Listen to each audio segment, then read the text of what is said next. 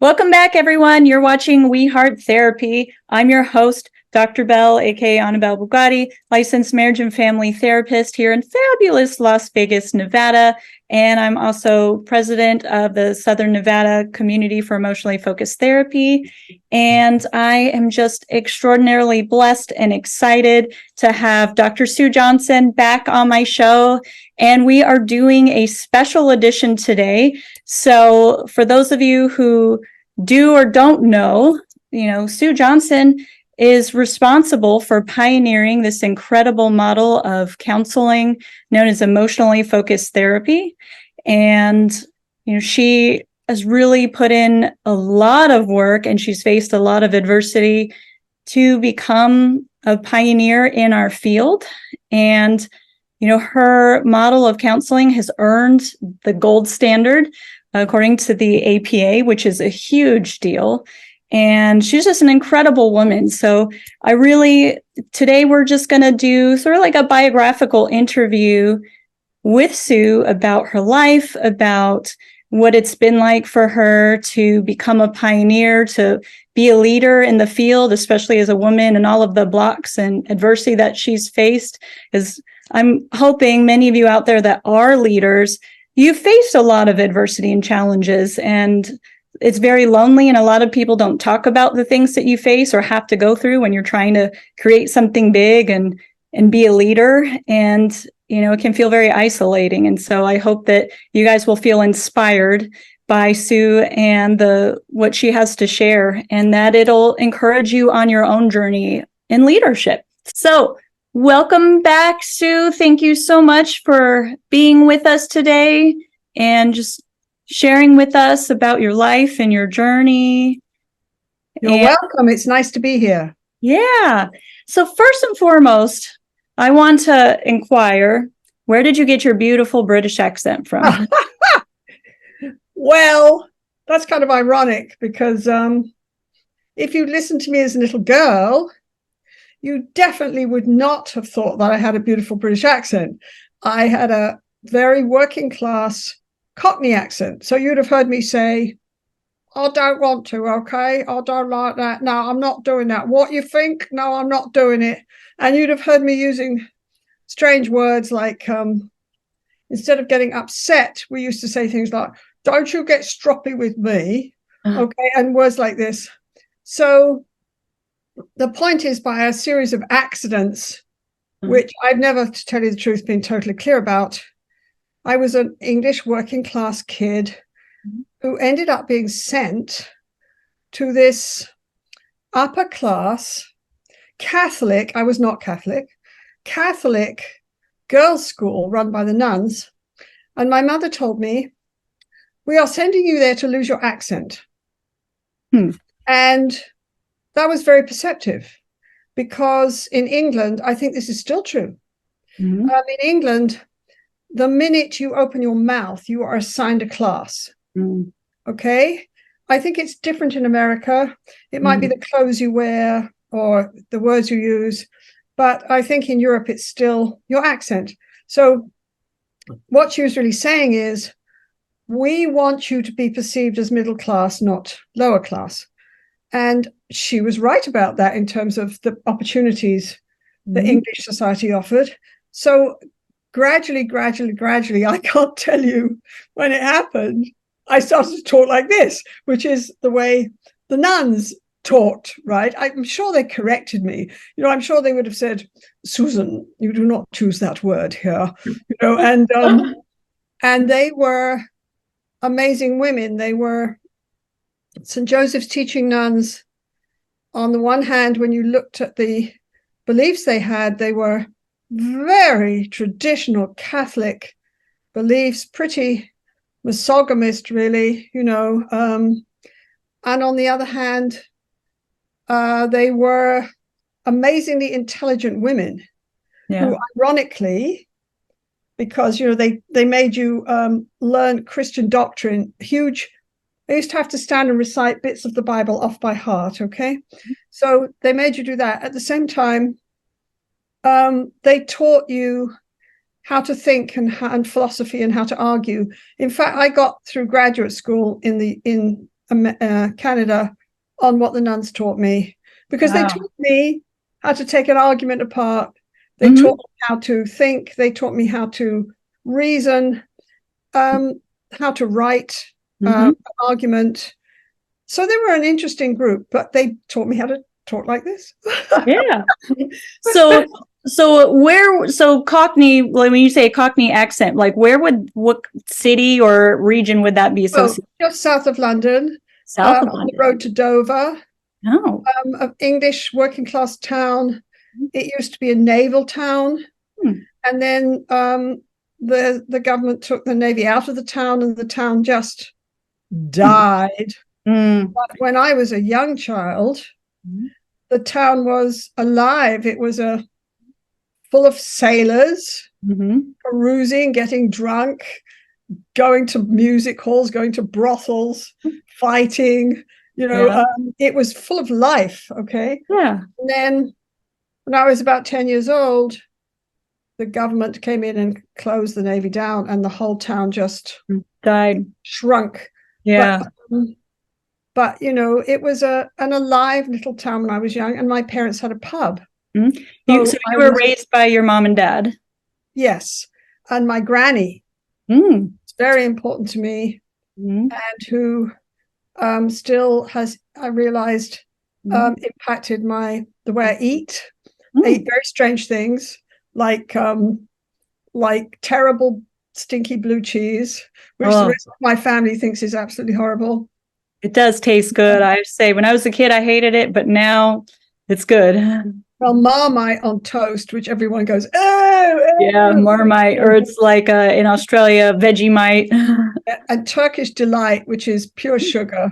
yeah. My oh, and ginger, pure ginger. My granny used to sit me on her knee and feed. Can you imagine feeding a child, you know, Marmite sandwiches and ginger and Turkish delight? I mean, good lord! But You needed the ginger to keep your stomach from feeling upset between the sugar and the Marmite.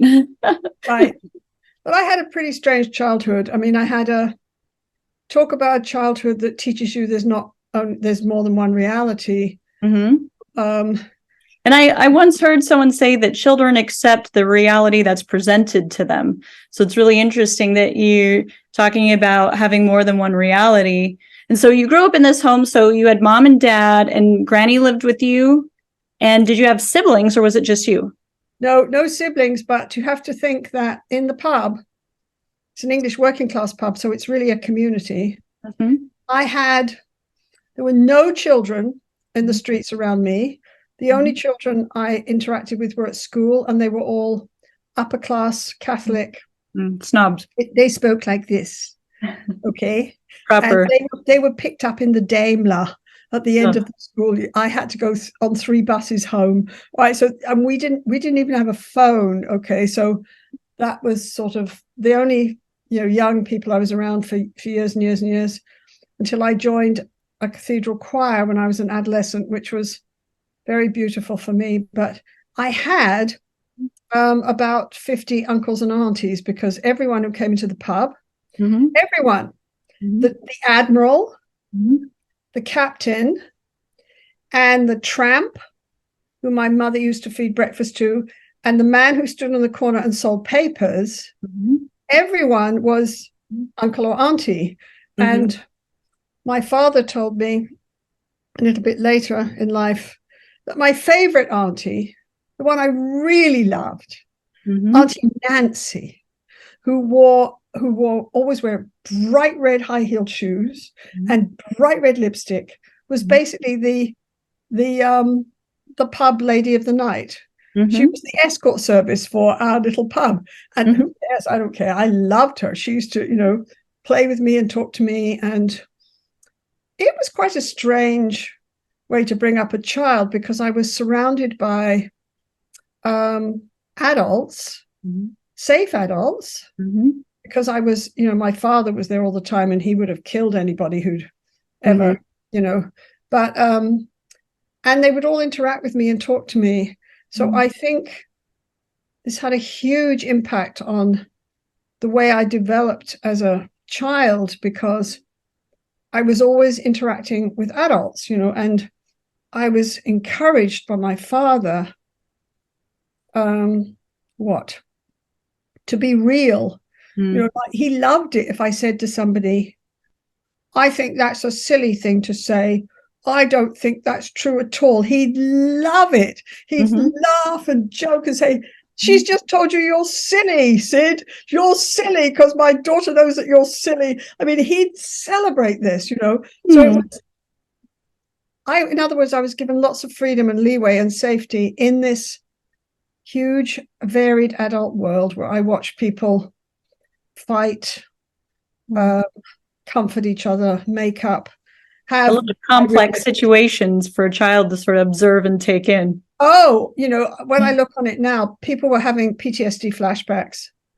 Ah. Wow. my father, my father was going in and Yeah. and holding them and you know comforting them and i didn't know what they were i just knew that sometimes uncle bill sometimes uncle bill turned strange Mhm. and started yelling hmm and then everyone w- got around uncle bill hmm lowered uncle bill to the floor and started talking in quiet voices you know i didn't know what i was looking at but Yeah. uh, Yeah. Yeah.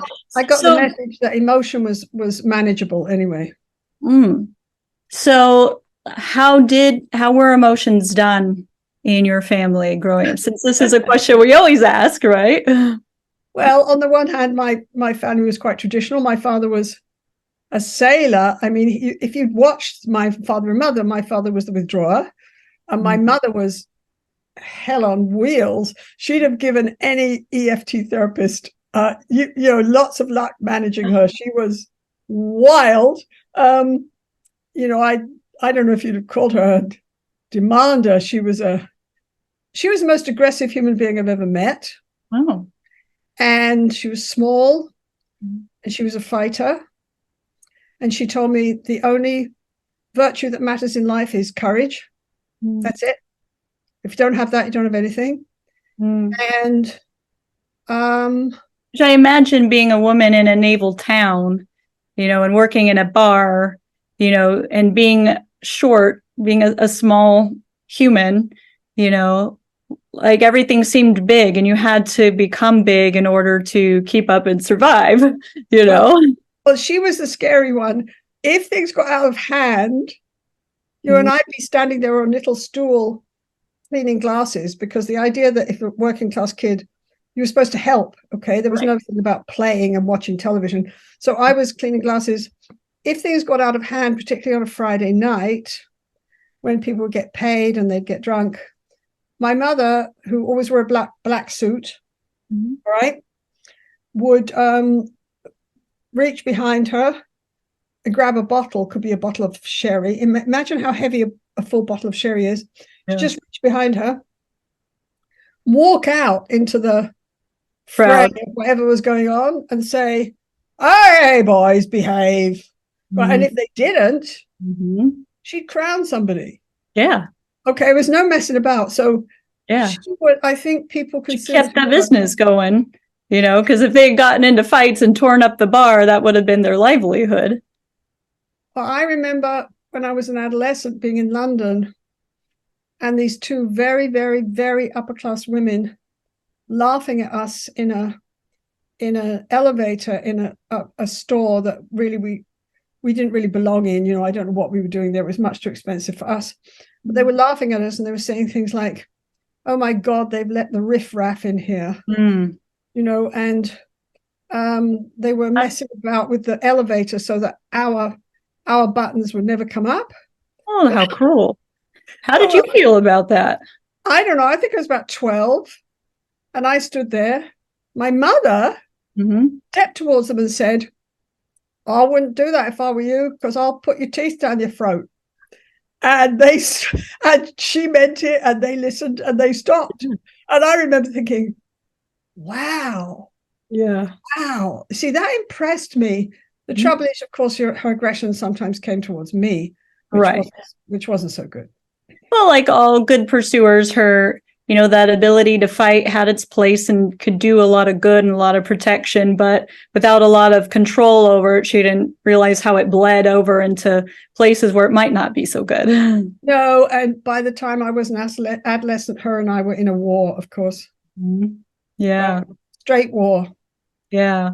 Though, Sue, I will have to say you are a bit of a fighter because you would have never been able to get where you are without having that fighting spirit in you. Even if you don't display it as like aggressive anger towards others, you know, you don't you don't walk around, I'm assuming, or never did like, you know, threatening to put people's teeth down their throat, but you're still a fighter in your own way, you know. Absolutely. Um, if you weren't a fighter when I was growing up in English work, working class England, um, well, I don't know what you would have been. You know, Yeah. all my family except my father said that maybe, maybe, maybe I could be a hairdresser or a nurse. But um, the idea of me going to university was ridiculous Mm, because all I needed to do was find a man with a suit mm, and marry him. mm. And my father said, She's passed the exams, she's going to university. Mm. And that's that. But the bottom line is, um, I remember going on the bus to meet this man, this government official, and realizing that even if I had passed these A levels, these exams, um, if this man did not agree that I should get a government grant for the three years of my university, that I wouldn't be able to go because my family didn't have the money. So I remember sitting there on that bus and thinking, this man has all this power over me. You know, it's like if he says no for any reason, what am I going to do? Right. And I felt very trapped because he Mm. didn't say no. So I went off to university, Mm. which, you know, I was a freak at university. I was the, um, I was this little working class mouse with a skirt about two inches from my ankles and no makeup and um didn't quite fit in. You didn't feel like you fit in. But- no, So what you're saying to me though, so we rewind, it sounds like that wasn't necessarily a foreign experience for you. You're saying, you know, like with that experience with those ladies in the elevator, sort of saying you don't belong here, but then also your awareness as a young child that other kids are riding different buses, going to different schools, speaking differently. Like you, it sounds like as early as you developed awareness, sort of had this idea of self and other and not sort of fitting in where others are. Would that feel fair? yes i was an outsider to be honest um i mean in some ways i've always been an outsider in my life and i still am um any big institution i've ever worked for um i've ended up telling them to go to hell at some point okay um Which takes a lot of courage. Well, I don't know if it does, but it's quite interesting when I tell you that because it's true. I mean, Yeah. I, it's like, what is that? I I somehow learned maybe from my mother um, that the way to get by is to be as gracious and pleasant as you can be. But if somebody comes for you, Mhm. Then um, that's that. Mm. All all Don't, don't let them mess with you. Don't let them mess with you because you know what? And I still believe this. Mhm. If you let them mess with you, the messing continues. Yeah. We all seem to think that if we let people mess with us, they'll calm down, they'll be nice. No, they won't. Mhm. If you let people mess with you.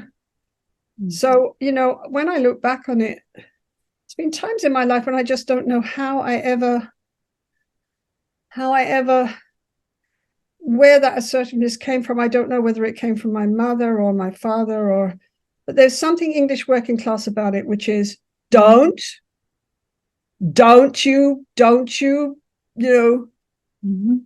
pull my buttons, as they would say, or you know, "N- n- don't you, Mhm. because I'll fight you. I'll, you know, Yeah. I'll, Well, it sounds very much like, you know, again, sort of par for the course of growing up in a pub you know, where you had to fight and survive in a naval town. I mean, and your mom and your dad. I mean, it was just this constant reinforced message all around you. So of course it's going to wear off on you and you know and of course through the through your lifetime of becoming a therapist and you know a, a pioneer you you've learned how to nuance that. You know obviously there's ways to you know get you know respectful ways to get people to not mess with you. And then there's ways that can be you know very rough.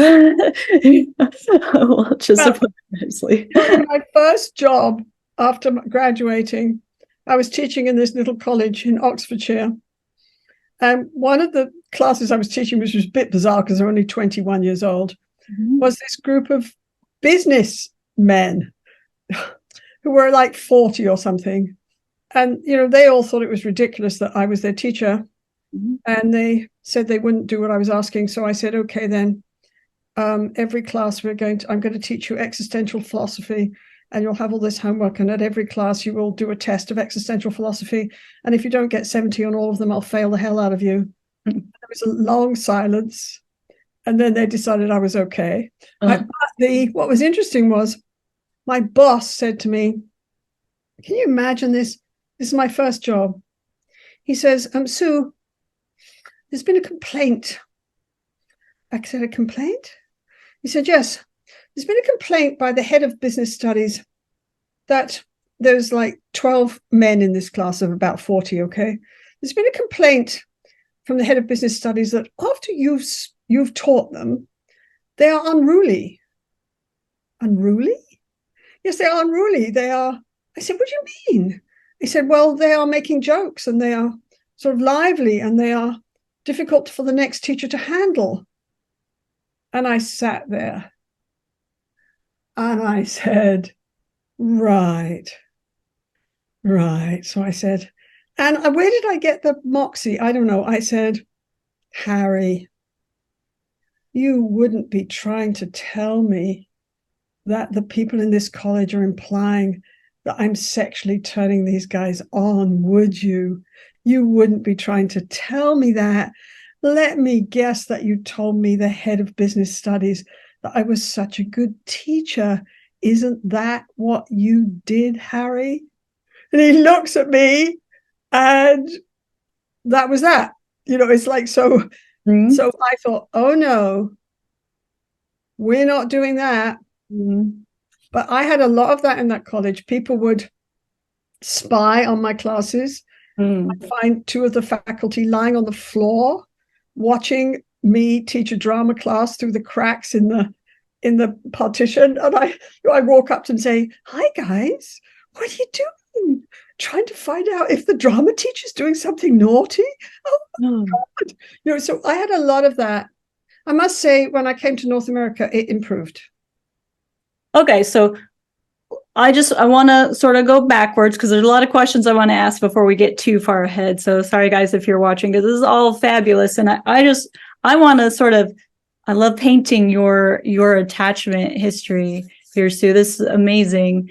Sort of how Sue became who she is. And so, you know, one big question that sort of comes up on my mind is when you're this kid in this pub, did you ever have another a friend that was a child ever did you ever befriend another child never There were no children.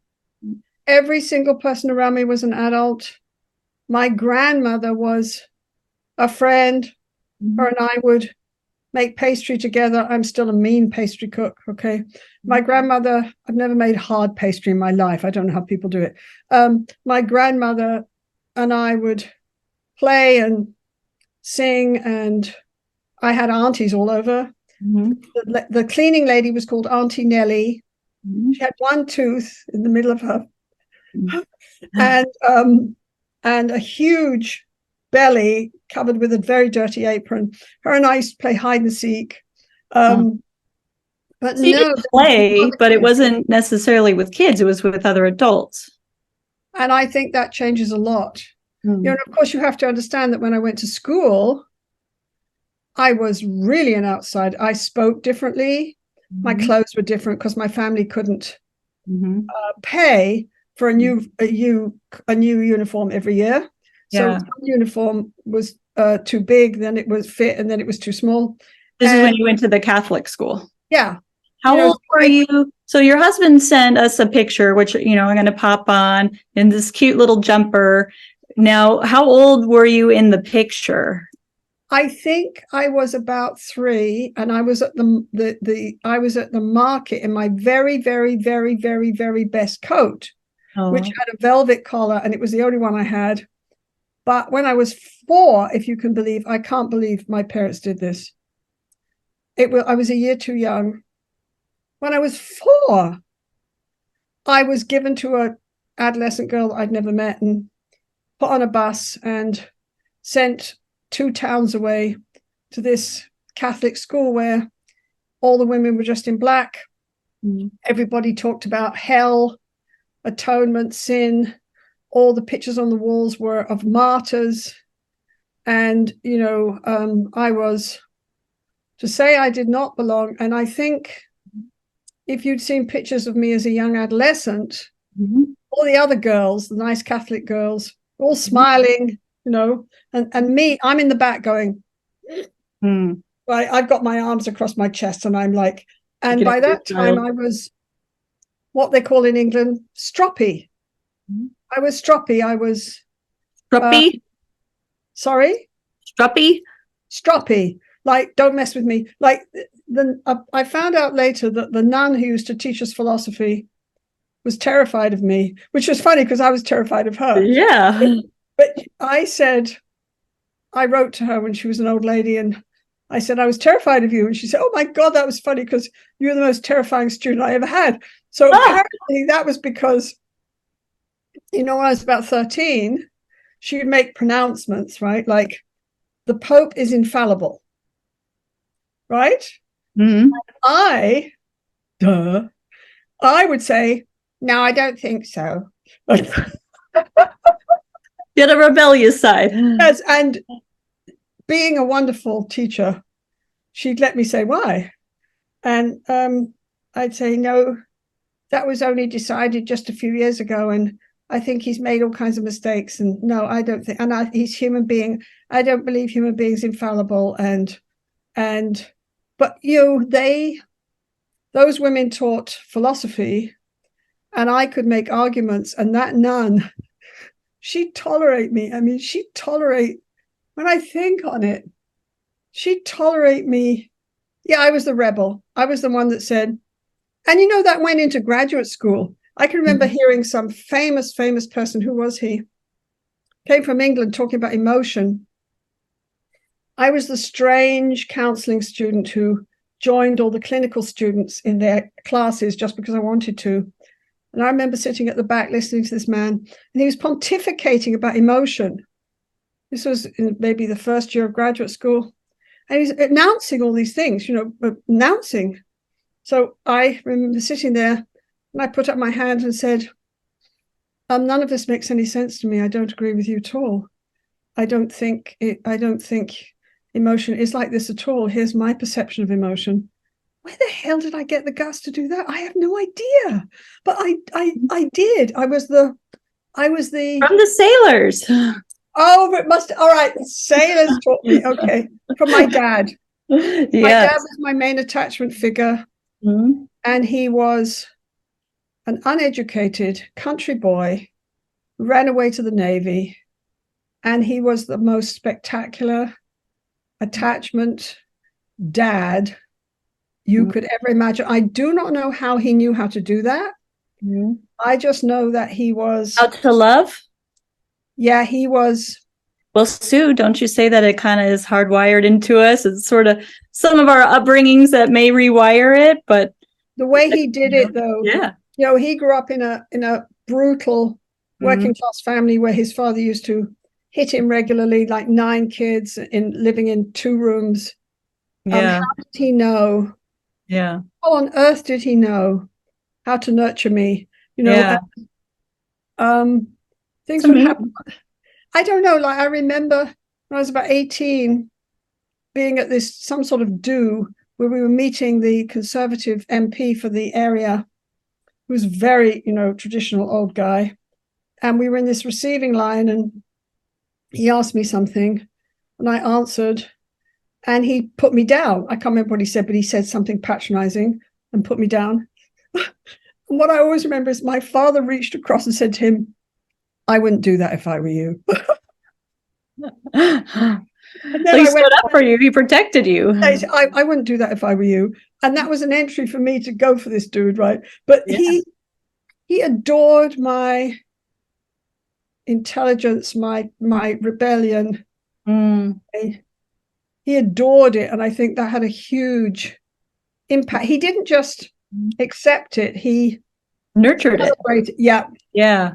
Yeah. It's like he saw this part of you and really cultivated it and saw it as an asset and, and something that could really take you a lot of places that maybe he never been. And it and it did take I think that's true. He was proud of it. yeah. Yeah. So okay, so you went to Catholic school when you were four. That's when you got Yeah. shipped away. No, I wasn't shipped away. I still Oh. I still slept at home, Still but I was there home. all day, Mhm. and I stayed at that school till I was seventeen. 17 so all all of your school age years growing up with the nuns at school and it sounds like constantly being so it's like these two like opposite forces. Like you have society constantly telling you sue you don't fit in you're not good enough. But then at home you know feeling so loved and welcomed and celebrated. So how did you end up feeling amidst the two of those how did you feel about yourself growing up That's a good question. Um, I think I mostly felt like an outsider, and that I had to somehow that made me vigilant and ready to fight. Hmm. So um, Yeah. there was a woman, there was a girl with a very, very, very upper class accent who used to put me down all the time. And I remember the other girls in the class coming to me and saying that I was being mean to her. I was being mean to Angela because I would reply to her, right, in a very cutting way. And would I stop? And I remember saying, No, I won't stop. I like it. And that was me being like, No, Uh-huh. I, I'm going to fight here. I'm going to fight. So Yeah. for me to go to university was revolutionary. Hmm. Um, it was a way out. Basically, I think my father understood. You know, he wanted a way out. He went. He went into the navy, Mm-hmm. and I think he understood that I wanted a way out. And the only way I could see was to go to university. Mm-hmm. You know, and career counseling consisted of this enormously tall nun saying to me, Susan, you may go to university and you may study history or English literature. Choose. So what no, You know, I didn't even know anything about psychology. So I said, um, I choose English literature, sister. She said, good. And that was that, you know, that was like finish, you know, like that was so I went to university and studied English literature and Was it to groom you to be a teacher? Was that sort of what women were? I don't think anyone knew what it was, but that was all it it made you ri- right for, right?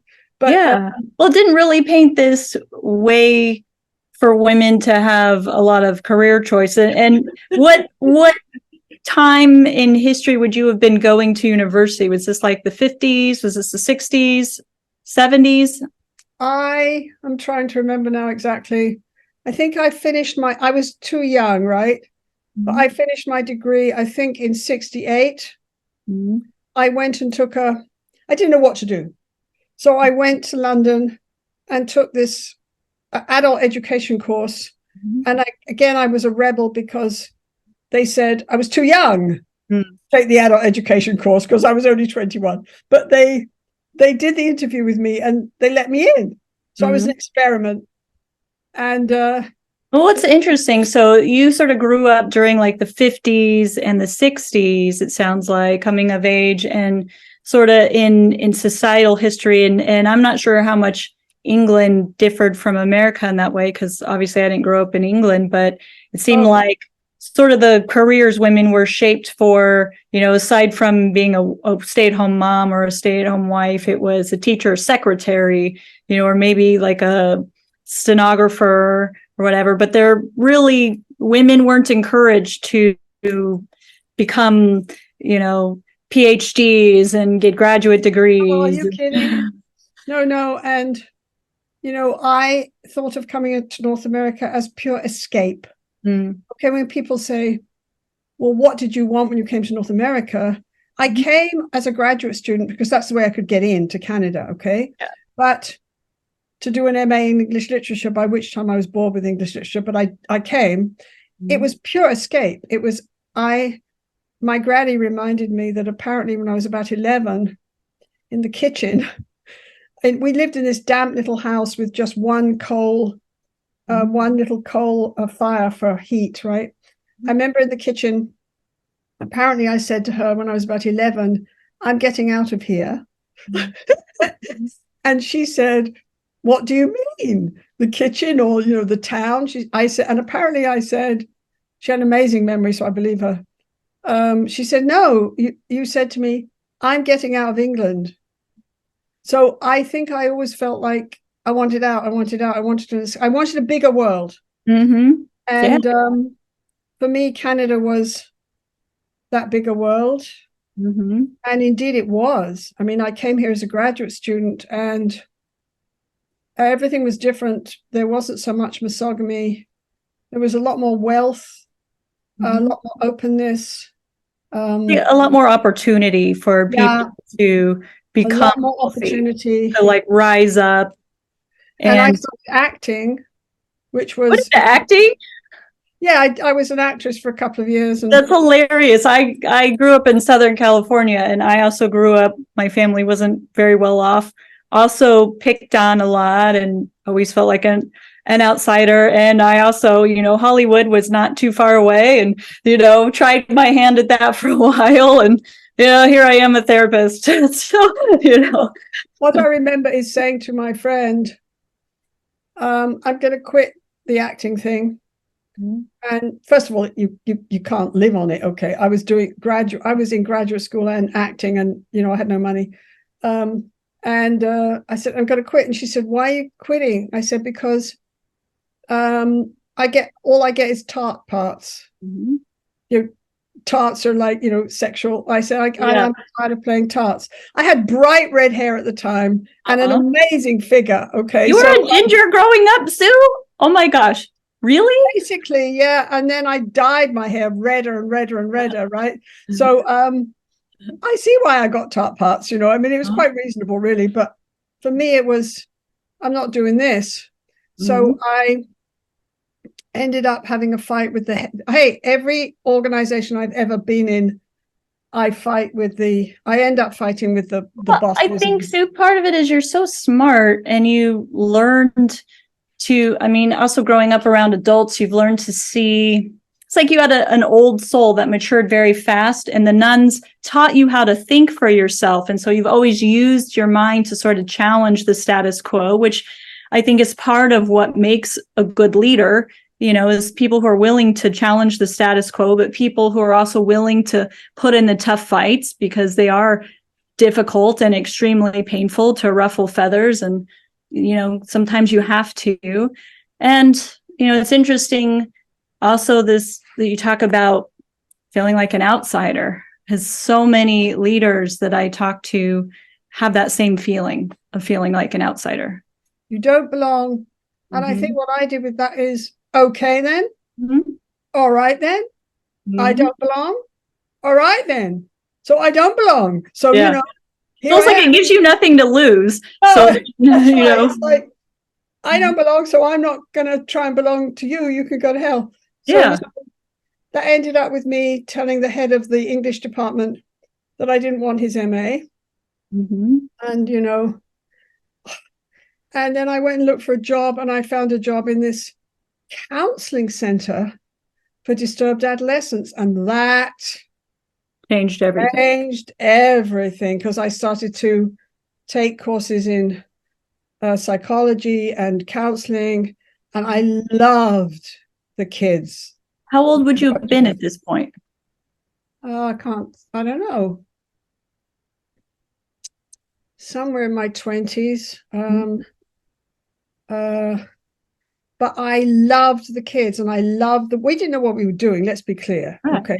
But what I find interesting too, Sue, is that you grew up not playing with children. So it, I find it fascinating that, you know, you fell so in love with working with the kids. It's like sort of getting to be around the kids that you never got to be around growing up, but in a safe kind of way. Other, you know, if they're troubled adolescents, in some ways you could relate, you know, because these are kids being picked on that don't fit in, you know. So a part of you had this big heart for them, but also maybe fascinated because they were people you never got to interact with growing up, you know.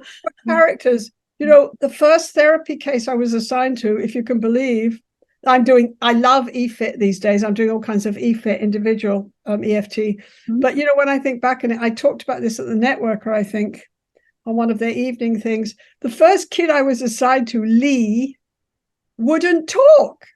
Okay, so I'm told go and do therapy with this kid. So I sit there. I try to talk to the kid. The kid looks at me, looks away, and he he he was scared of the saliva in his mouth, so Mm. he gradually. Well, he's and then I'd have to say things like, "Lee, go to the washroom and spit," and he'd do it, and then he'd come back and he wouldn't talk. So for the first, I don't know, ten sessions of psychotherapy I ever did in my life, this kid wouldn't talk. So then I I, what did I do? I'd I talk. I'd talk about oh, I'm so glad we're having this session. And I understand that it's hard for you to talk. And look, oh, look at that bird there. Look at, oh, I work like crazy. And then finally, finally, this kid started to talk to me. And he was the weirdest kid. Do you know what he looked like? He looked like Kramer on Seinfeld. Yes, he looked like he looked like a twelve-year-old Kramer, okay, with the hair, Mhm. you know, and the and the buttoned up. Um, Maybe back then it probably was Kramer as a young kid.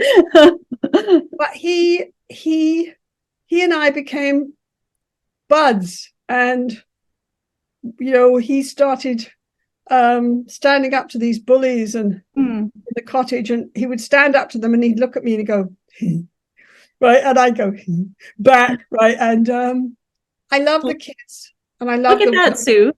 You helped a kid stand up for themselves, yes like you learned how to stand up for yourself. yes and then I started taking all these courses and I got I fell in love Mhm. psychology and went and you know found a way to do a phd um, Mhm. and then i fell in love i was a What was it like for a woman to get into a PhD program back then? it was difficult um, for me why oh they put up all kinds of barriers Mm. um, the head of department decided i was difficult and didn't want me in the program um, you know i well, i wasn't that difficult you know anyway. So um but i got in and i was insane. When i look back on it now i was insane okay? I was um on fire obsessed. Uh i can't tell you when i look i took well i took twice as many courses as i needed for my phd Mhm. i went and took all the clinical courses as well as the counseling courses You were hungry for learning. i was hungry and i my thesis was when i look back on it now Mhm. I mean, it was the first study of eft Mhm. it's outrageous okay Mhm. as as the head of department said to me you hated me she said i don't know who you think you are but Mm. this this thesis project Mhm. is bigger than any of our faculty have ever attempted Oh, look at you, Sue, rule breaker again, acting out of your status, right?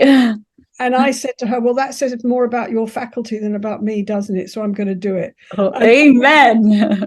oh, but when i look back on it now it nearly killed me Oh, yeah. um, So I want to I want to hear more about that. And we have this another picture of you, and this is supposed to be you in grad school. You're reading a book. Is this during your PhD program? Yes. And um, you know, I I was just on fire learning to work with couples and I had no idea. What made you want? So you worked with the kids. What made you sort of pivot into couples from working with adolescents? I didn't. I was just I ended up for my last placement being sent to this agency Mhm. and they said, "Oh, good, you're a little bit older and you've worked with groups and individuals and families. So um, all our couples therapists are sick right now. So we know you're only really supposed to have to do two cases a week. But would you mind if you came in three days a week and did a couple on the hour every hour?" And see, I tell you how nuts I was. I said, "Sure." I said, "Sure." How hard can it be? And then I saw my first couple. Oh my god! Like I, I, I, you know, thought, ah, nothing works. Like nothing, nothing works with these guys. They're gonna, they want to kill each other. And and I went to the library, and everything was nothing. Well, like, first of all, there was analytic stuff about how they were all in collusion. That didn't help. Then there was Neil Jacobson, who was just down the coast in Seattle, saying all you had to do was teach them skills. That didn't work. So I So thought, basically, Sue, you were coming up in a time where the field was actually male dominated as opposed to female dominated like it is now. sweetheart, the field, let's not have any illusions. The field of psychology, even though there's a lot of brilliant women, it is still male dominated. Okay. Mhm. Yeah. Uh, like, believe me, I've Mhm. stood on the stage enough times with six men and they're all in their sweaters and jeans and I'm in a business suit and I know why I'm in a business suit. So uh, that's still around. Okay. What was that like for you to be outnumbered, to have every barrier, ridiculous barriers put in your place just because you're a woman? it was annoying. like the when when when I did the results for the first study, I wrote it up for the first prestige for the most prestigious journal I could, Journal of Consulting and Clinical Psych, Mhm. and they took it, and everyone was like, "Oh my god!" Uh-huh. and I got a professorship on on the basis of that. But you know, I was shocked. Okay, mm-hmm. so then And you published solo or with somebody else? Les Greenberg in the beginning because he was my advisor. Although he was never really into couples, individual therapy was always his thing. But and then I started publishing on my own, especially about attachment, because I realized it was all about attachment. And oh, I mean, you know, my articles would get not just rejected, they'd get um well, I remember a six-page single-spaced diatribe review that basically said I was incompetent, dangerous, uh, pathetic, uh, Mhm. misguided. Um, you know, I'd get this stuff, and you were uh, challenging the norm also. Was I ever? anti-attachment, you know? was I ever? And people would tell me, no, you're crazy. You know, this is all about differentiation, individuation. Um, you know, this is what we're doing here, making people separate. And I'd say, uh, no, actually, we're not. We're people can only be separate if they're connected first. And people getting enraged at me. And um, so yeah, for a number of years it was quite frustrating. And I remember saying to my wonderful husband, I don't think I can keep doing this. It's too depressing. I think I'll go and do depression research. Yeah. and then I would go and work with my couples Mhm. and get turned on. And I what we what I did that saved my life was I went and taped my couples, of course, and watched them and watched them again and again and again and saw the Mhm. reality, saw the patterns, the things that the conversations that changed people. And of course, it turned me on and it turned me on. And then around really only to, after about 2000, adult attachment started coming sort of in. Mhm. Um, there's lots of people who write about it, but my favorites are Phil Shaver, who's at Davis, and uh, Mario Mikulincer, who's in Israel, Mhm. because for me, they have the cleanest view of adult attachment. And they started writing, and suddenly I would be, it was quite weird. Instead of being sort of castigated and having to fight to have my articles accepted, I would find myself the only clinician in a group of expert attachment people. I think, oh my goodness me, you know, like, what am I doing here? And then they turn and say things like, Sue, would you kindly tell us how to turn this concept into therapy? And I'd go, uh, you know, and uh, what, you know, but I try. And um, attachment started to grow, and EFT started to grow, and our research started to grow. And I thought, well, maybe, maybe we can really contribute to the field of couples therapy. Mm-hmm. Well, I don't know if it's arrogant or not, but I think we've changed the field of couples therapy. Mm-hmm. And we've changed, I hope, I hope we're starting to change people's idea about romantic love, which mm-hmm. is not a mystery mm-hmm. and it's not dangerous. Right. And um, we can, what you understand and what you understand the structure of, you can shape. Mm-hmm. I think we have contributed to the field of couple therapy, and now I think we're we're busy contributing to the field of individual therapy with EFIT. So it's been an amazing journey, and I've been joined by a lot of wonderful colleagues on the way. But in yeah. the beginning, oh my gosh, oh. Well, along the way, I mean, so you know, okay, so let's sort of put this in perspective. So you know, when you were coming of age, coming into grad grad school, so you know, society had come off like the Dr. Spock era, you know, of like tough it out, um, the self-soothing, everything. And Bowlby was sort of one of the first people to even open the door of attachment and say, hey, maybe like our connection to other humans, the quality matters to our health and our well-being. You know, and, and I think about like coming off the industrial revolution, around the globe. You know, people often stayed in marriages for the same reason they stayed in bad jobs, you know, was, you know, economic survival That's and right. happiness and love. These were like concepts for a better off, more enlightened culture, you know, where their everyday survival, you know, wasn't threatened. So people walked around living in survival mode in in early culture and not even being able to think about happiness or love as an essential ingredient for life. They just, well, I made this decision, I got to survive. We just make decisions from that place. And then as we became better off as a culture, as a society, we start to thrive more. Then they start realizing, hey, maybe like if we're going to stay in these, it might be important for our health, our well-being. You know, as people were becoming alcoholics and suicide rates were up, you know, depression, PTSD. They're like, hmm, maybe like there's something more to this, you know, and enter yes. attachment. Well, I think it's important to note that marriage, the nature of marriage has changed from an economic to an emotional mm-hmm. uh, enterprise. Mm-hmm. And that is because the status of women in society has changed. Mm-hmm. And women's needs and longings have started to be listened to rather than seen as somehow a sign of weakness or frailty or their inferiority. And women have started to have the ability to walk away from a relationship or to say, what I need in this relationship is.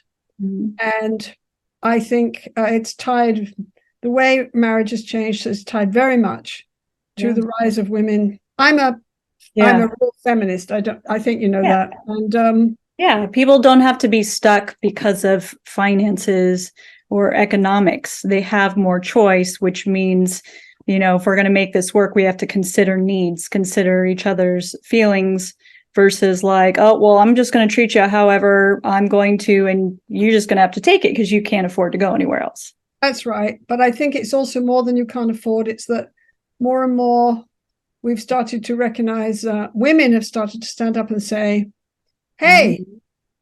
I matter mm-hmm. and I count and I just read this incredible book. What's it called? Something like Hidden Warriors about women as uh, in combat in war. And it's an incredible book. It's quite new. And what it basically points out is that it's not that women have wanted the right to go and kill people. That's not the point. The women have wanted to be seen as strong, competent, mm. able to be leaders, mm. able to be tough if they needed to be. In other words, able to be the equal of a man, whether they had big shoulders mm. to carry stuff into war or not. Women wanted to be seen as competent, and I think that has that is happening, has happened. And, and so that that's happened. what you went to war for. You went to war on behalf of women. I mean, again, a male dominated field. And, you know, again, at a time, you know, so we had the sexual revolution in the end of the 60s and the 80s. You have more the women's liberation. You know, so some of those societal movements were, were helping this along. But at the time that you were achieving higher education, it was still, you know, very more rare than common for women. yes, it really was. I mean, it, you know, I think maybe because I was working class, but I just assumed you know that um i was going to have to fight you know for everything. I mean maybe you did. Those, yeah some of those other girls maybe didn't but i assumed because that was the world i grew up in and or maybe they didn't have the courage to fight for it or know that you know if you do fight successfully there's something on the other side. They might not have had as much success in fighting for something as you have. And so you knew like some fights are worth fighting and that is a hallmark of a good leader right? Is that on behalf of you know the people they serve they know that some feathers have to be ruffled some some changes have to be made you know and you have to be willing to endure that discomfort in order to make those changes. That's right. You have to be you have uh, personally i found it very challenging to lead ICEEFT, the International Center for Excellence in EFT, all these years. I never chose. If you'd said to me, "Do you want to lead an organization?" I'd say, "Hell no! You know, I just want to do my own thing." You know, but um, I found it very challenging, and um, it's pushed me to grow. And I'm sure I've made some mistakes, but the bottom line is, if you're a leader, your responsibility is to have an overview and have a vision and a mission Mm-hmm. and your responsibility mm-hmm. is to stand by that mission. And whether people like you or approve of you mm-hmm. in the end is irrelevant. You, you How do you endure that, Sue, without being killed by it? Because you know like on one hand we do understand this and and many of us who are leaders have had to endure it but at the same time it is painful when it feels like you have haters and you're trying to do something good. How did you endure it? How did you get through it? That's a good question. Um, because a few years ago, when all kinds of stuff came up about diversity, which I think was good, you know, it made us much more aware. Um, uh, due to a conversation that I had online, um, you know, a whole bunch of people decided that I was obviously a white supremacist, which is a bit crazy because I have two um, internationally adopted multiracial children, but there you go. But you know, my family looks like the UN. Okay, if you saw my family, we're weird. Okay, we come from every continent, every sexual mm-hmm. every orientation, every we're just a weird lot. Okay? Very diverse. yeah, very diverse. But everyone decided this, and you know, the cancel culture thing mm-hmm. kicked in, and um, I was totally shocked. First of all, because these are my colleagues who I felt that I'd given to for years. Mm-hmm. And suddenly, you know, I was, uh, oh, I was the oppressor, the bad guy, the suddenly, you know, and, and I was, it was clear to me that none of my usual ways of dealing with it were going to work. I couldn't um, reply because everything I said proved that I was mm-hmm. a white supremacist. and, sort of um, backed into a corner. Yeah, I couldn't. There was nothing I could do. So um, I did something that was very un-Sue Johnson, which is I withdrew. Mm. And um, uh, hey, I'm an attachment theorist. Talked to my wonderful, wonderful, wonderful husband, who is the blessing of my life, who stood with me. And um, there was a period of time which was very bad, and I felt very alone indeed. Mm. But um, I guess I did what my father told me to do, which is when the world comes for you and you're scared, you take a deep breath, you place your feet out so that you can feel the ground under your feet. You look at the horizon, you know you can deal with whatever comes, and you listen to my voice. Mm. And um, he taught me to do that, and I did that. And we gradually came back into balance and worked together as a group running ICEEFT, and I found my way back. But I think it changed me. Mm-hmm. Um, it made me more cynical mm. about our society and about uh, people. It it scared me, and it still does, Mhm. about how we are becoming polarized and we take group membership as identity. Mhm. Membership is not identity. Right. I am Sue, apart from whatever group you put me in. I am Sue. I'm white. I'm Sue. I'm a, you know, I'm a, I'm a professional, but I'm Sue. And Mhm. so, And you're also not exempt from the human condition either. exactly. So I deserve as much empathy as Mhm. anyone else, whether I'm the oppressor because I'm in, I've got some power. Your power is an interesting one. People talk about power. Somebody told me the other day that I'm powerful because I'm the director of ICEEFT. I, I being able to talk to the person, I felt like saying, look, actually, I keep trying to give this power away. You know what it is? It's work, is what it is. It's responsibility. I've tried It's to give it away five times and nobody wants it. Okay. Yeah. So what are you One talking of my about? One of my favorite quotes on leadership actually came from a series of movies called the Divergent series, and uh, one of the characters said, "Real leaders don't crave power; they're called by necessity." And I know for you, Sue, you pioneered. If you hadn't done it, who was going to do it? You know, you saw you saw a, a path, an opening, uncharted territory that was beckoning, and you had the courage, fortitude to follow through with it, and you faced so much oppression that people today have no idea of right? What what that was like for you at a time where such a male dominated field and so many barriers you know? And and you know when you make a way and yeah you have a platform you have a voice but you have responsibility. It's not about power. You have no desire to have power over. That's right. And the fact of the matter is that the whole cancel culture is a massively hurtful.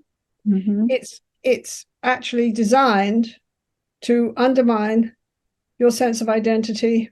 Mhm. And um, it's ironically, it's actually oppressive as hell. Yes, It's supposed to not, it's supposed to answer oppression, but it's oppressive as hell. And Mhm. it took me a while to recover, but yeah I have recovered. What's I- ironic, Sue, about what you're saying too is that it's like trying to correct a system by using the same thing that broke it. Yes, that's right. Uh, That's actually very, I like that, Annabelle. That's very perceptive. And um, I think it's changed me in that, to be honest, it's made me even what? I don't think strong is the word. I don't know what it is. All I know now is that in the past, I'm English, so I can be very assertive, but I'm taught to be polite supposed to be polite. Okay, that was the, that's the way it is, you know. Mhm. Well, um, that's gone recently, and I recognise that I actually put things. I actually type. I was typing it the other day. I thought, goodness me, this is uh, is this me typing this? Because somebody sent me something, and I wrote no, Mhm. no, we are not doing that. Here's the reason, and I Mhm. thought. I would never have sent an email like that to a colleague five years ago never and i think it's um it's somehow come out of all this which is no Mhm. um, i will not uh accommodate Mhm. i will not i will accommodate i will respect you i will Mhm. listen to you Mhm. i will i will take your views into account Mhm. i will try to connect with you emotionally but in the end I'm not going to be run over. in the end, if I'm running this damned organization, I'm running the damned organization. Nobody else wants to run it. So you know what? Sometimes I get to stand up and say, no, no, I'm doing that. And there is a boundary and somebody has to lead the band or it all falls apart you know and it's not easy and you get haters from all sides. You know people say that they want success but really they want their own success but they don't want to see you you succeed. You know the higher you climb the more darts are at your back. But you know at the same time without women like you you know you paved the way. You know you had the courage to make a trail where there wasn't one. You know and i believe that opened the door for other women in our field to have a voice. And what's you know, in the end, it's about whether the mission is worth it. Yeah. And it's about reading about these women warriors in this book. Mhm. You know, what they basically said is, of course, I'm scared. Mhm. Of course, I'm, but you know what? I believe in the mission. The mission's worth it. I'm going to do it.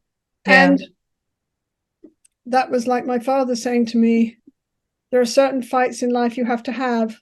Mhm. And if you don't have them, everyone pays.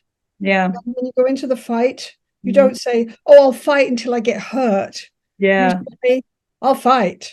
Yeah. And fight, and You're going to sustain hurts along the way. And you are. what's And, know, ironic yeah, is everyone looks to you, looks to leaders and thinks, oh, you're bulletproof. But in fact, it's like you feel everything and there's so many eyes on you and it increases the pressure. And, you know, you take so much. And, you know, I, I thank you for saying that you felt scared, you know, because often as a leader, I do feel very scared. And, you know, I think a lot of people who are blazing trails, and I imagine, you know, as you're sitting there at these conferences, being the only woman among, you know, on this panel full of men, or, you know, I've heard about some of the things that have gone on at these conferences where people are standing up and shouting at you, challenging you from the audience. These are other colleagues and professionals, which, you know, e- even if that was another man who was in your shoes, they wouldn't have done that. Oh, Yeah. they would not. And, and you know, and I'm very good at recognizing that these days I rec well, I don't do many um in person anymore. I do on Zoom, so you have more control. But you know, uh before COVID, when I was doing lots and lots of in person, I was very good at recognizing that. I remember thinking, oh, um, misogynist incoming, you know, like here it Mhm. goes. This is like, oh, this man would never say this to another man. Okay, jolly good. I know the game we're playing now. Right. You know, I've Mm. got my I pick up my rifle. Yeah. Man, don't you, as I said to somebody quite recently, actually, don't you underestimate me. Mm. Don't you underestimate I wouldn't advise it. hmm I'm listening to you and I'm taking you into account and I'm trying to listen, but don't you underestimate me because because in the end, there's a the thing on my fridge.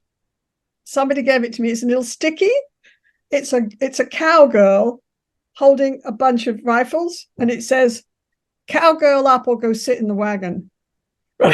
And it's like, uh, you know, in the end, if women want a better world, um, we have to be willing to take the hits and realize that not everyone's going to like us and that they're going to discount us and dismiss us. They always have.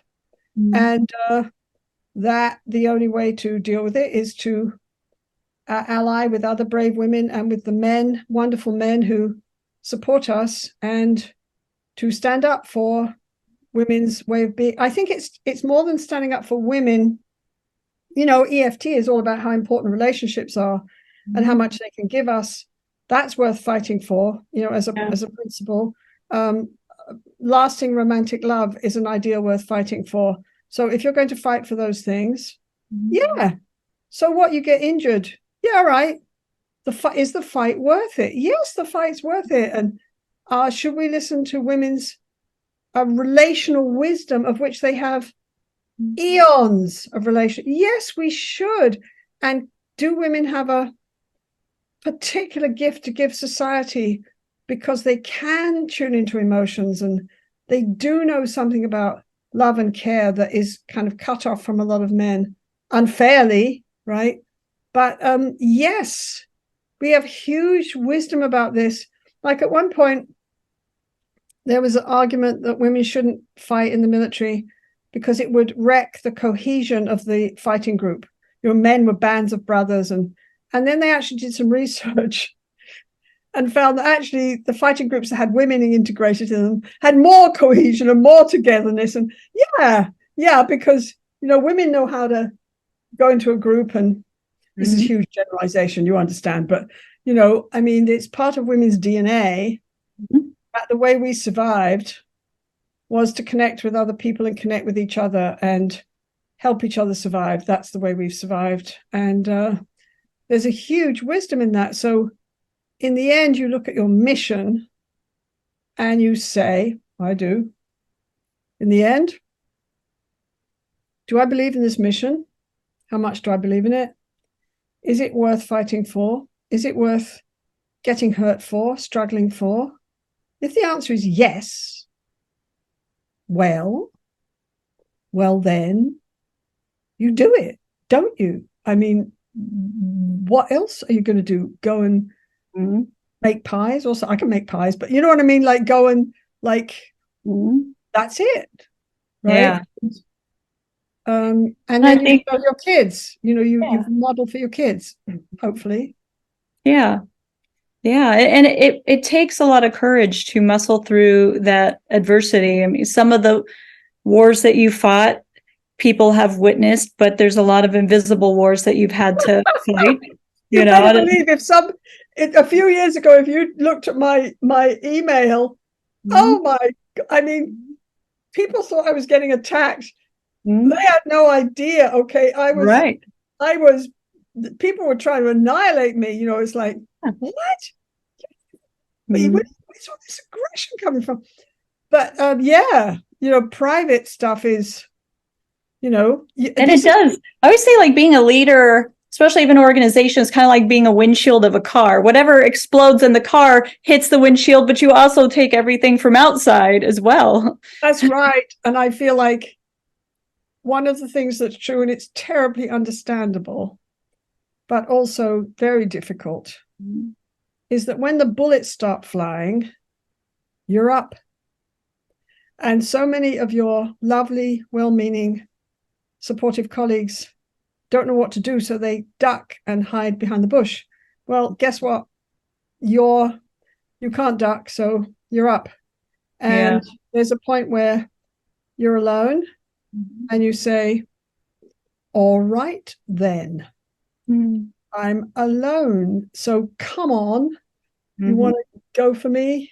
Well, then come on. But you know, you Yeah. can't always manage. If it's going to kill me, I'm going to die fighting for a worthy cause. That's right. But of course, you can't always manage that sometimes. Sometimes you just Yeah. feel like, How can people say these things to me? How can they? Yeah. How can they possibly dismiss me like? How can people? Oh Mm. my God, this is so hurtful. I don't understand. I don't understand. is hard. Uh, those days where you just want to ball up on the couch and just cry and not talk to anybody because you're so hurt, feels like you've just been stabbed in the stomach, you know, and by people that you fought for and fought on behalf for, you know, and and you know, I've learned some valuable leadership lessons along the way becoming a community leader. And I think a lot of times, especially in small communities, again, it's the if you don't step up, nobody else will. And it is a lot of baptism by fire. And I think a lot of us have made the maybe committed the fallacy of believing that those who are higher than us are impenetrable and that, you know, we think, oh, well, we can't endure the bullet. We're not strong enough. We won't survive. So we've ducked. And then the person above us, and and I've been the one who's had to take those bullets. And it's like, no, I'm I feel it just as much as you do. And That's right. I- thanks for, you know. I tell you the other thing that hits me is hit me a lot in the last couple of years. Uh, and maybe it's because I've been doing so much online teaching, and of course, all my therapy's been online. But I note somehow that male colleagues, um, how can I put this? Um, when they talk about their work, they feel completely entitled to say things like, this works because I know it does. And this is, I don't have any research, but this Mhm. works because I know it does. And this is what I've done. And this is my genius. Whereas women don't usually do that. They usually say, oh, well, you know, the research says that, um, and we have all this research now, and it implies that. And I've caught myself in the last couple of years, and it's still changing for me. But I'm aware I did my first in person talk a few weeks ago to my colleagues in Vancouver. And I was aware at some point that I was standing up on the stage and I had let go of the female tentative, oh, well, of course, I may be wrong. Oh, well, oh, well, you know, may I suggest this thing? And I found myself saying, this is what emotion is. This is why we work with it. this is how it works, and that's the way it is. And I thought, oh, wait a minute, this is um, oh, there's something different about this. What am I? And I suddenly thought, oh, good lord, I'm talking like a man. You know, I'm I'm I'm saying, um, I'm asserting the absolute validity of my reality and then i'm and then i give you evidence for it because i believe that you deserve that you don't just deserve me saying how clever i am um, but that's something that women i think we need to learn to do too. We need to learn to not be so careful and tentative. And we've had to seek out support and approval and be careful how we put our case out. Well you know what? Enough. Mm. um, I so gotta now- think of the, as you're saying that, I think of sort of some experiences I've had where I felt, you know, around very well intending and wonderful male colleagues, but sort of this sense of maybe a fear of being judged as being bossy or drama, you know, like terms that get applied to women when they become assertive and they fight their corner versus when a man does that, they're not considered bossy or drama, you know, you're being a drama Certainly they're queen. not they're You're right. considered right Mm-hmm. whereas you know and um that's right you know and um i remember one colleague telling me you don't get to say any of this you don't have any research and i laughed and i said Mhm. you should look and look at the people that you're presenting with at conferences i Mhm. have all kinds of incredible research and person said i don't believe you which was really funny okay i felt oh well you know what the hell you know like um, i'm Right. delusional then you know like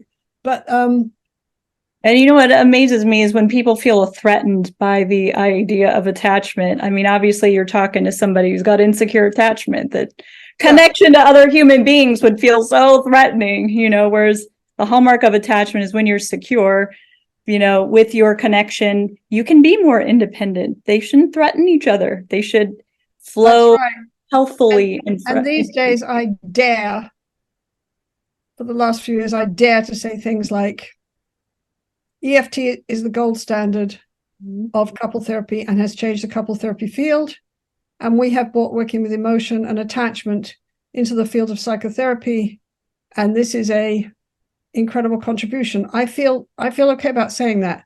Whereas if you'd asked me 10 years ago i would have said oh well you know you know i'm not sure you could really quite say that. And you know well you know have to give You're also not just pulling this out of the air, Sue. I mean, this was the APA. This wasn't like Cosmo magazine or you just making this proclamation, you know, of yourself. This was hard work that you put into it and a title that was earned by a reputable academic organization that's well respected in the field. You deserve that. And that's Yes, what you fought I'm for. saying it's hard for women to believe they deserve that. Your women's, we still put out our views often as somehow tentative, Mhm. whereas a man will stand up and say, "This is the way it is." Mhm. And um, I like my present identity better. I Mhm. like being able to say, uh, "No, this is the way it is," and you know, we have over thirty research studies that you know, and I can show it to you on tape. I can show you what creates change in individuals in their anxiety and depression. I can show you what creates change in couples. I can code it. I can relate it to outcome. I can relate it to follow up three years later. Can you do that? Mhm. No, you can't. Oh, you have one study. One study? Are you kidding? Like, Yeah. oh, well, hey, you know what then? I get to say this. And you get to, you have to take me on to say that's not true. Whereas, you know, I think women's position before was if you're awfully nice and you're awfully polite and you say things in a way that doesn't scare people, then maybe you'll get listened to. Well, hell to hell with that. Well, what's the quote? Well behaved women rarely make history. That's right. And Sue, you've made history. I mean, your name is in textbooks. Oh, You know. I, I studied about you when I was in my master's. I was in New York. I, I was blessed to be able to come take an externship with you in person. I thought, oh my gosh, this would be like, you know, back in the day, if, if Freud was alive, being able to take a lecture from him, like to actually speak to a pioneer, someone who created something into, you know, like if you're a cook, having Chef Emeril come to your kitchen and cook with your pots and pans, like how exciting would that be? you know?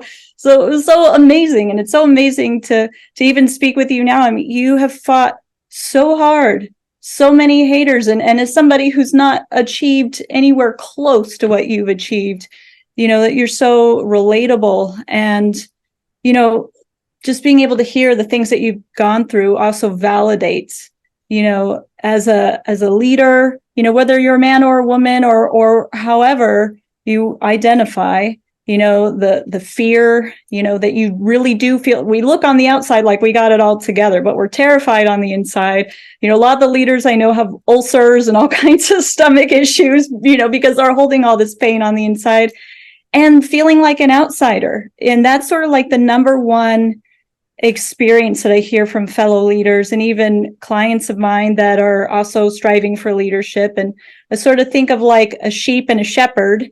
And you think, well, how many sheep are there in a flock ratio to shepherd? You know, you may have 10,000 sheep and one shepherd, maybe a couple. Like the odds, you know, always small. Yes, what comes up for me, Annabelle, is and this may be a pretentious thing to say, hey, that's a very female response. Um, right. What is, I mean, I teach people how to, on one level, I teach people all over the world how to do therapy. I'm very honored to teach people, uh, e- people in Egypt, people in Australia, people in Finland, people in Iran, people in England. Still in cultures where women aren't allowed to be therapists and exactly. man and, you know. I'm very honored to be doing that. And I'm very honored that I got the opportunity. But in the end, as I tried to say in the last chapter of Love Sense, um, maybe it's my vision is in the end, what is at stake here exactly? Well, from my point of view, it's not just um, making people more equal and recognizing that everyone is valuable and that recognizing women as having a valuable thing and even um, helping people have better love relationships. What is at stake exactly? Well, from my point of view, what is at stake is um, are we going to really understand with and deal with who we are, how our nervous system is structured, our basic vulnerabilities and needs? Are we going to come together and deal with the fact that we have huge problems, like we're wrecking this planet, and we can no longer seem to talk to each other if we disagree? This is an enormous problem. Um, are we going to survive? Put it another way, are we going to have something called civilization? Mm-hmm. You know, when Gandhi went to London, the you know the Indian um, rebel who wanted England to let go of India, mm-hmm. somebody asked him, What do you think of English civilization? Mm-hmm. And Gandhi said, I think it would be a very good idea.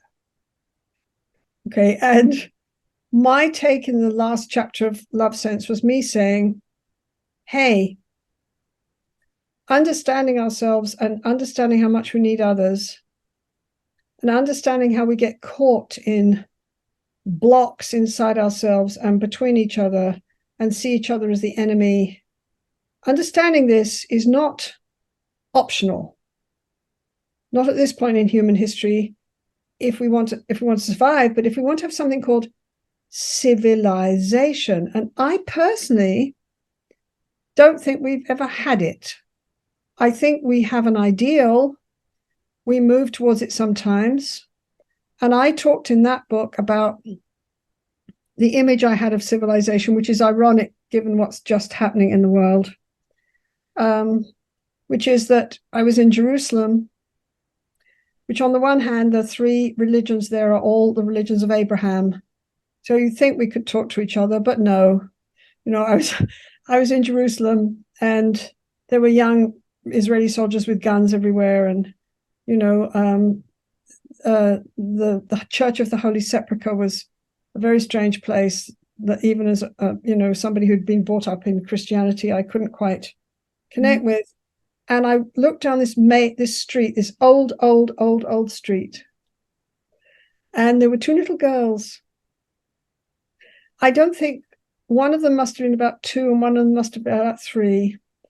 And they were walking along hand in hand in this, there was nobody around taking care of them in this ancient, ancient city that has been the source of hatred and conflict and, oh, you know, our ability to demonize each other forever. Mm-hmm. And here they were walking down that street. And I thought, that is civilization. And we're miles from there.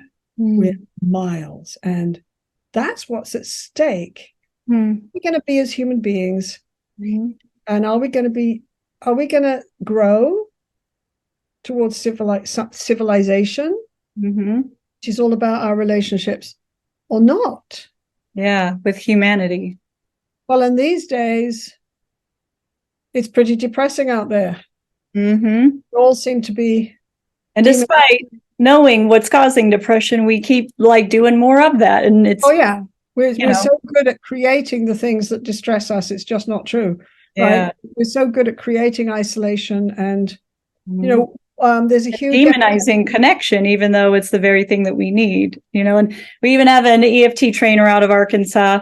You know, we'll give a shout out to Ryan Reyna. He's he's amazing, and he talked about the myth of um, independence. He's like, even if you're on your own and you go to the gas station, somebody still had to put the gas in the gas pump. You still have to go to a checker and buy the gas. you know, somebody had to build the gas station. Like there's is really this illusion. Like we are never, even when we're individual, we are never alone. We can never function, you know, in isolation.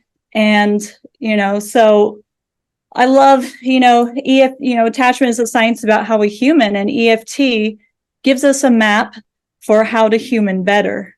Yes. Yeah. That's lovely. I love that. And there's only so many ways to human. Mm-hmm. We talk like, you know, our our world is in love with infinite choice. Mm-hmm. Well, the fact of the matter is, human beings can't deal with infinite choice. They just no. start to dissolve. Okay, yes. and there's some choices that fit with your nervous system and some that don't. Mm-hmm. And there's only so many ways to be a full human being, and it's not varied. Right. And we need a map, and we've got one. It's called yeah. attachment science.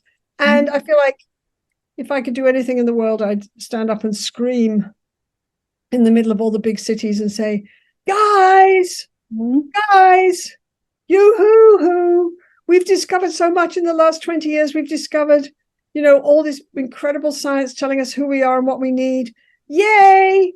Are we going to pay attention? And the main answer is no, because it's not about making money and it's not about power. So, you know, um, right. Right. It's an inconvenient truth. And so I know we have to to wrap up and round the corner, but I want to, you know, say to those watching that EFT, whether you're coming for EFIT, uh, EFT for couples or EFFT for families, you know, EFT is all about teaching us how to love and be loved effectively. And Sue, I think for you as a leader, if I could take away a message for other leaders, is that be prepared to fight some battles. Have the courage. Know that you're going to take a lot of hits that are going to be painful. And it may feel like it's going to kill you at times, but it won't. You will survive.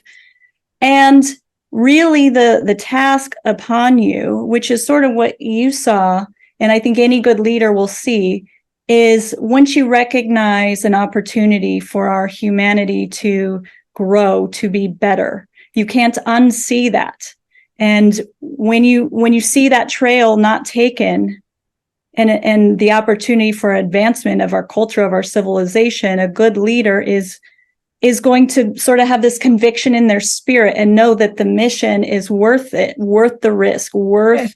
the pain yes and some journalist asked me a few months ago which completely floored me she said um, well you you've done so much and you've done all this research and your name's out there and you've changed all this and you know why do you feel compelled to you know you're saying you want to walk your dogs and you know go to your cottage and be with your partner and you know do your gardening? I'm an obsessive gardener.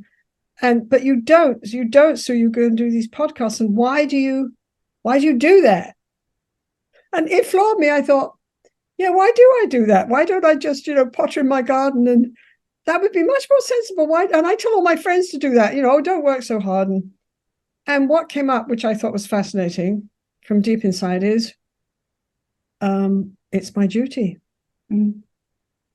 If you're a human being and you care about being a human being and you feel Mhm. you have something to offer, Mhm. um, you know what? Mhm. It's your duty. That's just part of Yeah. That's what I was taught, uh, perhaps Yeah. by my father. It was it. It's it's just it's just what you do. It's your duty. You don't. You don't. And you are. away.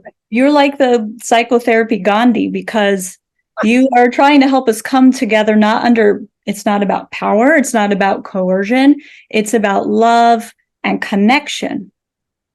That's what it's about. You're trying to help us come together and have unity and love each other more effectively for the betterment of humankind so that we can treat each other with kindness and dignity and respect, whether it's romantic love or platonic love or family love or whatever kind of love. You know, it helps us human better. And if we could have that opportunity, why not take it?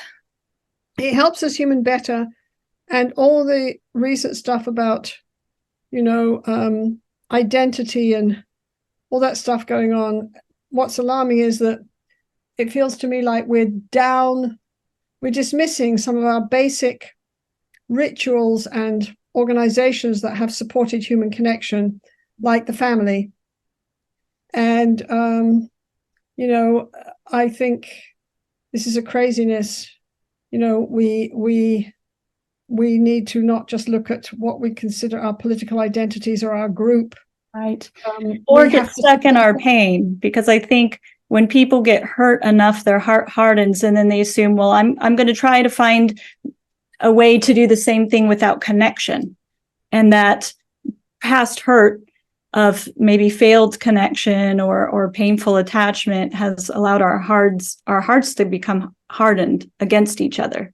that's right and once that happens i mean you know we deal with that in distressed couples forever and you can work with that you can work with it in families you can even work with it in efit where people have hardened themselves against their own vulnerability they've said i will not accept this this is strange i will as my client said to me i don't want to feel okay Mhm. I said, All right.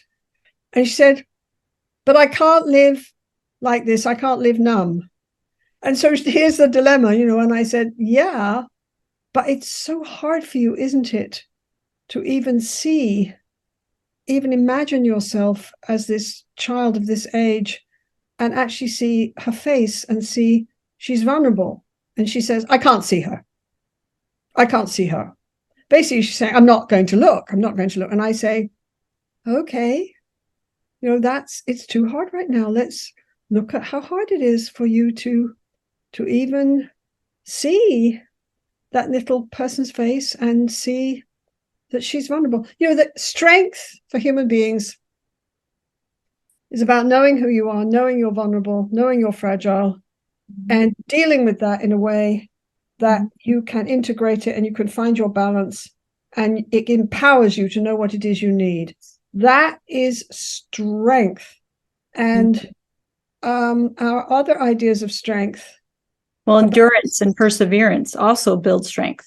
yes and and you know the more you belong the more you become we know that you know the more you you feel like you belong and you matter to somebody else the easier it is for you to say hey hey i matter hey mm-hmm. hey Yeah. I have something important to say. Hey, you know, this is this is part of we're all busy trying to well, from my point of view, we're all busy on this journey. None of us understand the journey. We're all it, reality moves all the time. Right, we're all busy trying to sort of help each other along this path. You know, but goodness, Mhm. surely we can start to agree about a little bit about the path we're on and Yeah. pick good destinations, can't we? Maybe. Yeah. Um, And- where EFT tries to do that, it tries to contribute, Mhm. in my mind, not just to relationships, which is big enough, not Mhm. just to cracking the code of love, that's big enough, Mhm. um, not just to psychotherapy, that's big enough.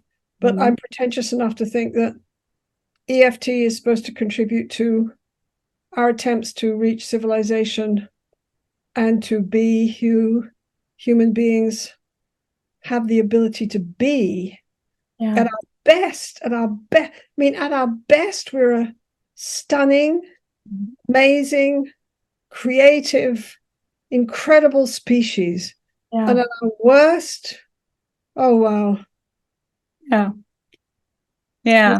we're destroyers we're we're uh i don't know what we are If Uh, we choose to be, if we choose to be. And there's a message of hope in attachment. And and I know we got around round the corner and finish up here, but I, I want to sort of leave with this because you know what you're saying, Sue, is just really amazing. And and if you're watching this and you're a leader, um, you're a pioneer, you know, you know, we talked about the sheep and the shepherds, and being a leader is a lonely walk, but there are other shepherds out there. And, you know, hopefully by listening to Sue's story, as you're fighting a battle in whatever field you might be in, maybe it's in psychotherapy as well, or in a community or wherever, that your battle will be worth fighting and that you would know from Sue's story, even if you don't know how it's going to turn. I'm sure when you started, you had no idea where EFT was going to go or what it was going to be about. But to know that you do belong, that you know, you may be wondering, is this battle that I'm about to embark on for the betterment of humanity, is it going to matter? And well, the other thing about that is sometimes we think we're sheep Mhm. But when we go inside and look at our emotions and really listen to ourselves, we can turn and make a contribution Mhm. that is stunning and amazing and important and turns things around. So, you know, I think everyone has the ability to have moments of leadership, and it's only completely crazy people like me who get stuck in that role and um, sometimes get totally squished by it. But Yes. um, but have the courage to fight the fight worth fighting for. And is the fight worth fighting for? Is the, you know, uh, there's some phrase from some, I'm a Buddhist too, right? I'm a bad Buddhist, but there's some phrase that says, um, what are you going to do? I, I said this to my son. I can't remember, I can't do it right now, right? But basically it says, what are you going to do with your one precious uh, short life? Decide what you're going to do. Are you going to make it count? And my response to that is, you betcha. Let's make it count. You're like, no, I like, all right, life is short. We're all scared. But, you know, anything can happen. Uncertainty is the name of the game. Mm-hmm. But, you know, you betcha. Let's Yeah. decide what we want to do with our one precious life yes, and then let's go for it. What the hell? yeah. What, what else? What else is there to do? Yeah. You know?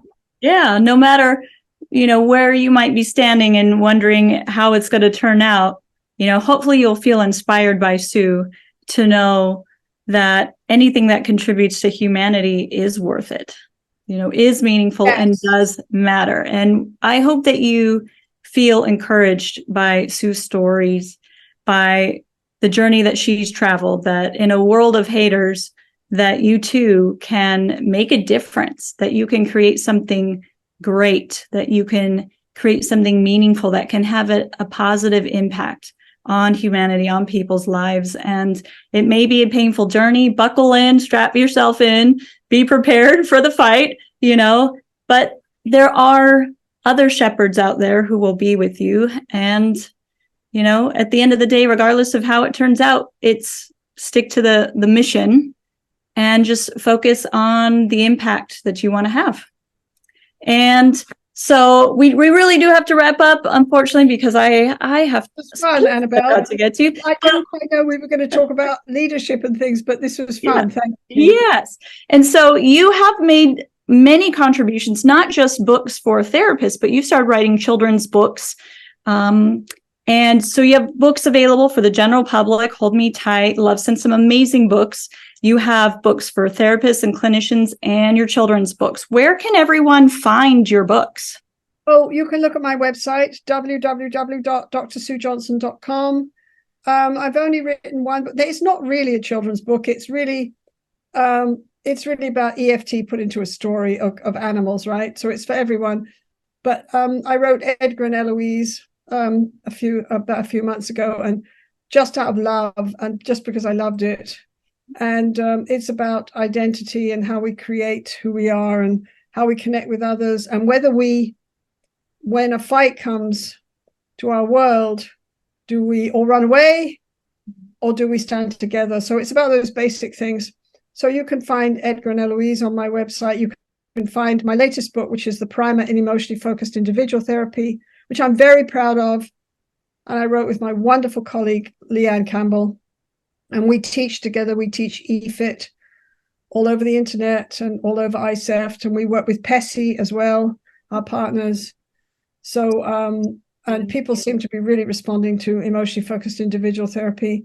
Yeah. And of course, we're very proud of our work in in couples and families too. So people can go there, or they can go to ICEEFT, www.iceeft, ICE EFT, although I think of EFT as pretty warm, but iceeft.com. And they can look and they can look at books. There's all kinds of things on YouTube. I can't believe how many bits of me there are on YouTube these days. Yeah. Some of them really weird. Okay, but anyway, um, you know, I it's amazing. And I will make sure to put a link to your website on both for ICEEFT and for drsuejohnson.com in the description for this video.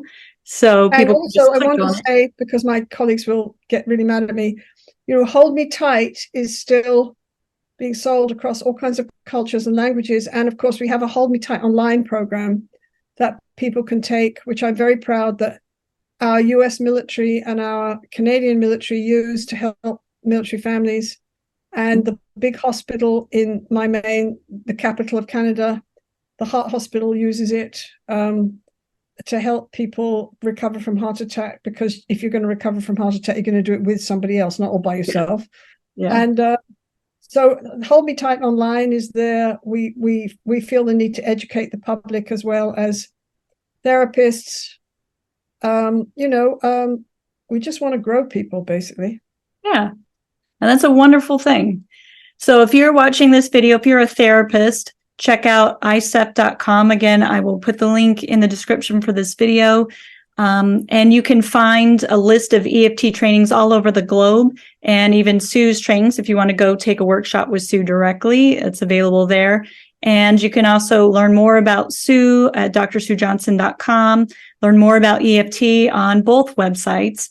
And I really hope that you will check out Sue's websites, order her books, check her out on YouTube, and uh, if you are interested in finding an EFT therapist in your area, you can go to iceeft.com and there's a spot to find a therapist. And you can type in your zip code or your state or your country and find a therapist in your area. And they are all over the globe and it's ever expanding. So um, just go ahead and pop over there and you can find an EFT therapist to work with. And I hope that if you are a leader and you you're watching this, that you'll feel inspired by Sue's journey and know that you too can make a difference and that you'll have the courage to fight whatever battle you're fighting for the betterment of humanity for a worthy cause and uh, you know continue on that journey and uh, not let the bullets take you out and keep you from doing a, a worthy mission. So thank you sue so much for being with us today welcome. It was lots of fun. Thank you annabelle. I appreciate you. Thank you. And thank you so much to our viewers. Make sure that you guys hit subscribe. We finally hit 10,000 subscribers, which is amazing. So thank you guys for watching, for your support, and just make sure that you hit subscribe because as always, more videos are on the way. Don't forget to buy my book, Using Relentless Empathy in the Therapeutic Relationship, Connecting with Challenging and Resistant Clients for Helping Professionals available on Amazon or on my website, www.drbugatti.com.